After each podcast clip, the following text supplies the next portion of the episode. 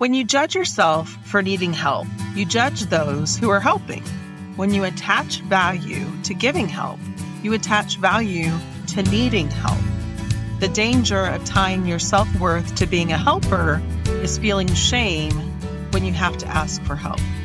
Offering help is courageous and compassionate, but so is asking for help. Brene Brown. Hi, this is Rayna Neises with the Season of Caring podcast, where there's hope for living, loving, and caring with no regrets.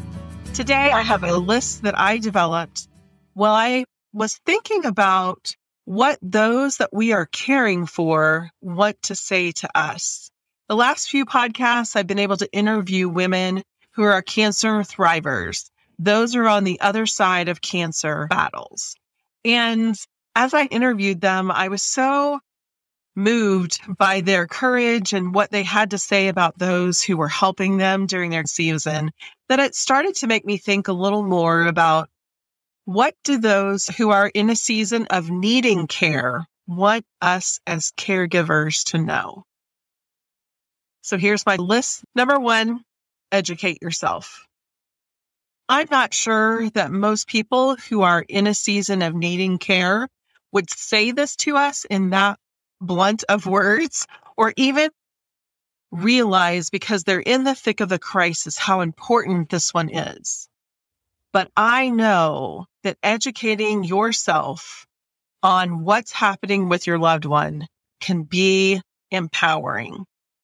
It can both empower you to provide better care because you see the full picture of what's happening with your loved one.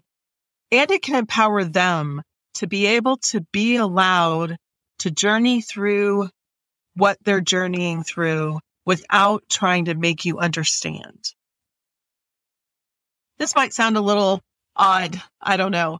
As I researched Alzheimer's from the time of caring for my mom early, early on, researching and trying to understand the disease to later when my dad was diagnosed and I was caring for him, I still didn't grasp all of the things that were being impacted in their brain.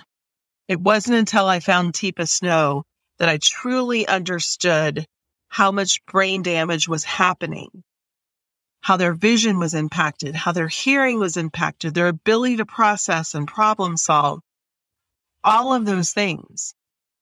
When I talked with Talea, she talked about just the feeling that you can have after a treatment, that you're doing okay for a couple of days and then bam, out of nowhere, you just have a horrible day. And if we don't research and really understand what's happening, whether it be from the side effects of the treatment or the full understanding of the disease, we might not grasp how to best support those that we're caring for.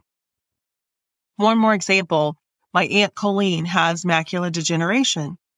And as the disease is progressing, her vision is obviously getting worse and worse. I was talking to her daughter the other day about the fact that she can actually read. She can pick up a piece of paper and with effort and time, she can read. So why can't she see the pill she dropped on the countertop? It's so frustrating when we don't stop to realize that her vision is blotchy and there's clear spaces that she can see through. So anything that she can pick up and move around, she can make it right in that spot, that sweet spot where she can see, she can read, she can do something with it right there. She can't move the countertop. She can't move the floor to see that dirt or whatever it is that fell on the floor. So not really understanding or really thinking about the full disease and the impact of it can impact how we support them and how much we understand what support they need. So number one, educate yourself.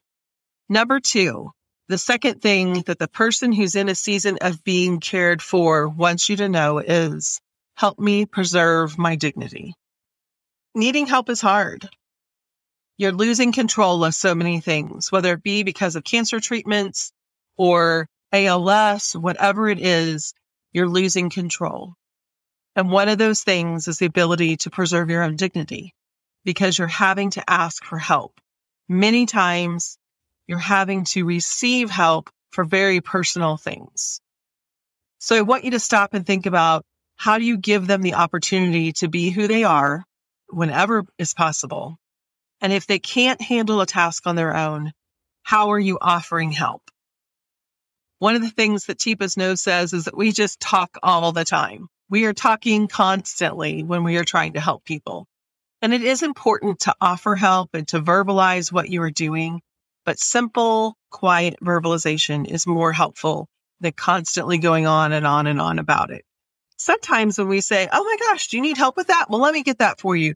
We can do it in a way that actually makes them feel small or inept. And so really making sure that we pay attention to our words. Also being able to preserve their dignity, I would say we need to consider their privacy. Just because they aren't able to do tasks for themselves doesn't mean that they don't desire privacy. So having that door closed can be a really simple thing. Going into the restroom with them, help making sure that they're safe, but then going out, stepping out, closing the door, knocking before we enter, letting them know who we are, asking them, is it okay if I come in? Just remembering to give them some of that privacy. Treat them as a valuable person even if they have changed and they aren't the same person that they've always been to you before, remembering to value who they are and honoring them with that. And I think the last part of this one would be including them in conversations, not talking about them or talking around them, but rather including them in the conversation. Even nonverbal people can participate in the conversation. We don't know exactly how much they know and understand, but I promise you, most of them understand a lot more than you think that they do.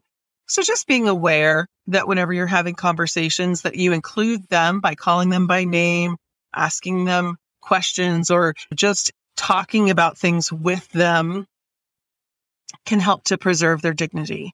So that's my number two. Number three, I think the person who is in the season of being cared for wants you to honor their choices. This can be tough decisions that they're making on medical care or even what medications they want to take or they want to put up with the side effects of those medications. We love our family member. We want them here as long as possible, but remembering that these are their choices. When they have the cognitive ability to make the choices, we really need to honor those choices. And it might just mean that you need to have a conversation that is full of lots of questions. Because again, like the number one, educating yourself, you might not be fully aware of all of the factors that led to the decision that they've made. So really allowing them to share that decision with you and the why behind it in a conversation that they feel safe and helps you to truly understand and embrace their decisions. Thinking about where they would like to recover from their illness or receive their treatments or live out their life if they're at the end of life. Really being able to understand and honor their decisions. Even as simple as down to what they want to wear, what they want to eat. My daughter in law, Allie, said to me at one point, Rayna, when you get old, I will make sure that you always have your lipstick. And I thought that was such an amazing thing for her to say to me because I get up in the morning, I shower, get dressed, do my hair, and put on my makeup because that's who I am and that's how I feel most comfortable when I actually follow my routine and do that each and every day. So I love that when she said to me, I'll make sure you always have on your lipstick. so just trying to honor who they are and helping them to feel comfortable in how they want to dress and how they want to eat we know so much about healthy eating and how it can be supportive of us. But sometimes just having the opportunity to splurge and really enjoy a favorite food can be such a blessing. So I think they would share with us to honor their choices. The fourth thing that I think that those who are in a season of being cared for that would like us to know is to offer help, but don't say, if you need anything, let me know. And I got this quote from Kim Hamer's book, 100 Acts of Love. She says that is the worst thing you can say to someone. I'm not sure that I would say it was the worst, but she is very adamant that is the terrible thing to say. but rather be specific with the kinds of things that you are offering to help with. It helps the person that you're offering help to to have parameters and an understanding of what it looks like for you to offer help. Running errands, picking up the kids from activities, cleaning the house, getting groceries, offering a meal. There's so many different things we can do to support those that we're caring for. But truly understanding what they need and communicating that with them can make such a big difference. Kim, in her book, 100 Acts of Love, I wanted to call out a couple of different things I thought were great ideas. Number 38, call and say, What three things do you need right now? How powerful. Number one, we probably don't stop and even think about what we need right now in this moment. And that opens the door for our friend or loved one to answer that question to take a minute to stop and think, what do I need right now? Maybe it's just I need milk. Maybe it's I need someone to walk my dog. I don't know what that would be, but in that moment, to be able to come up with three things can be so helpful. And that kind of dovetails off of number 37, which was such a great suggestion. She said to place a cooler on your front porch. So when people are dropping off food for you, it doesn't take you having to be available right then and there to receive it. So many times, the person that we're caring for is not necessarily up to it on our schedule.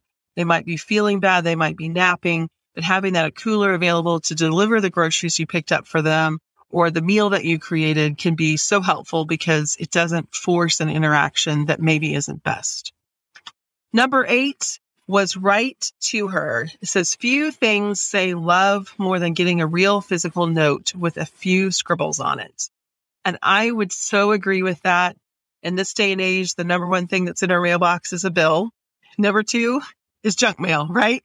So getting those personal cards, those real notes that just express the love, I think can really bring a lot of encouragement to those that we're caring for, even if we're in the same household.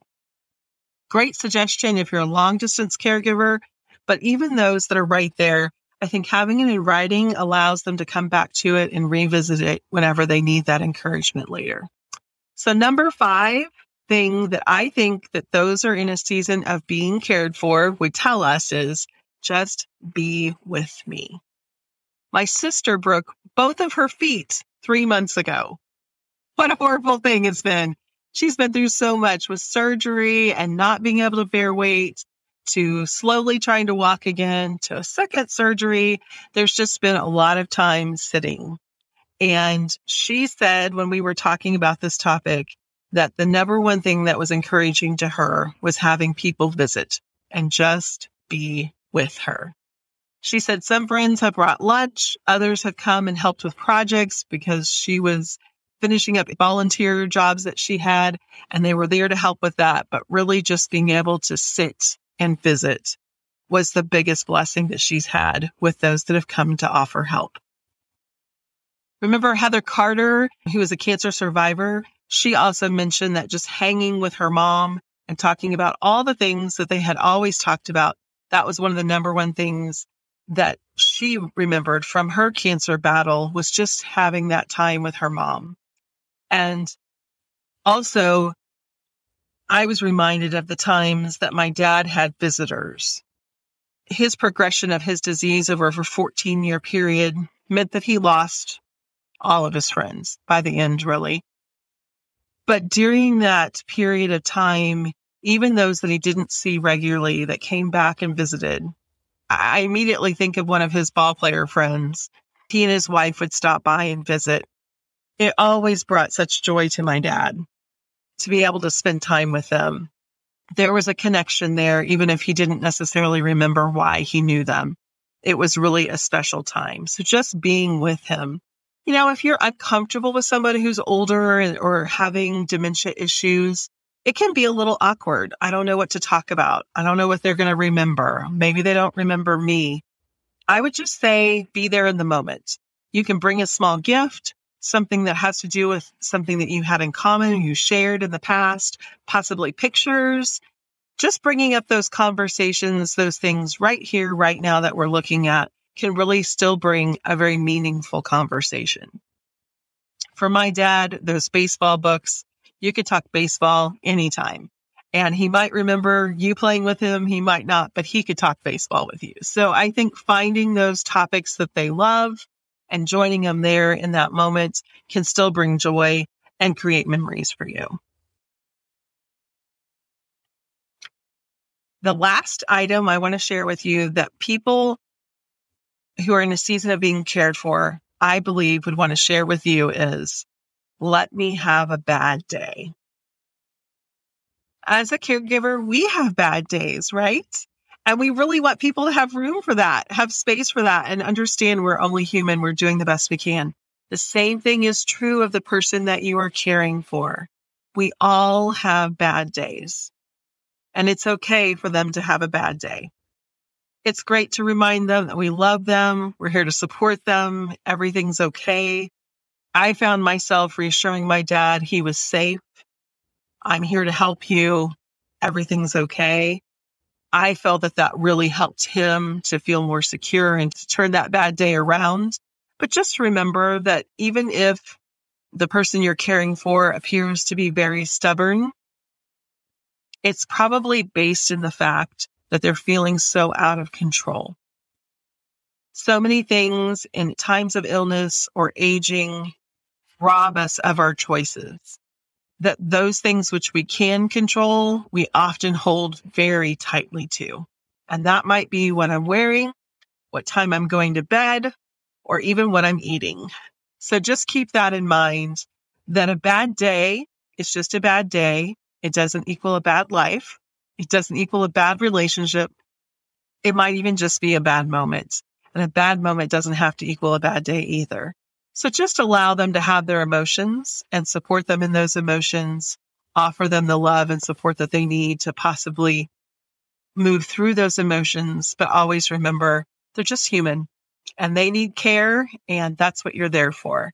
So caregivers, thank you so much for joining me today. I hope that these six things have helped you to really think about what it's like to be the one who's in a season of needing care.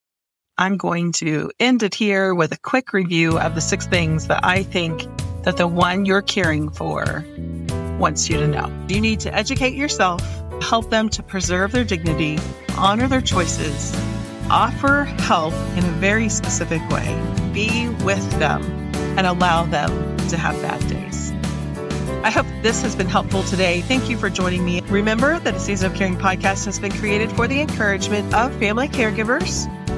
If you have financial, legal, or medical questions, be sure to consult your local professionals and take heart in your season of caring. A Season of Caring podcast has been brought to you by the Gratitude Challenge. Gratitude is a very powerful tool that can help impact you in ways that you don't even realize. Join me for the Gratitude Challenge by signing up at a seasonofcaring.com slash gratitude. It's never too late to jump into creating a new gratitude habit, which will help you to change your focus and help you to see all the things that you have to be thankful for, even in this season of caring.